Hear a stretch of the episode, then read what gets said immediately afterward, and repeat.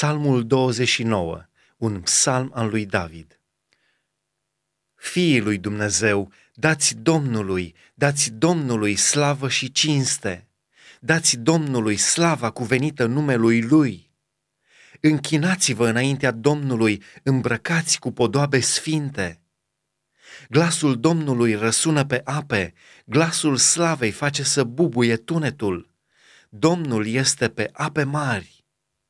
Glasul Domnului este puternic, glasul Domnului este măreț. Glasul Domnului sfarmă cedrii, Domnul sfarmă cedrii Libanului.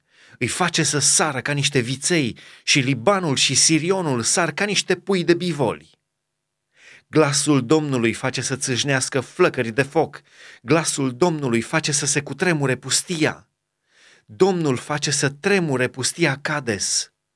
Glasul Domnului face pe cerboaice să nască.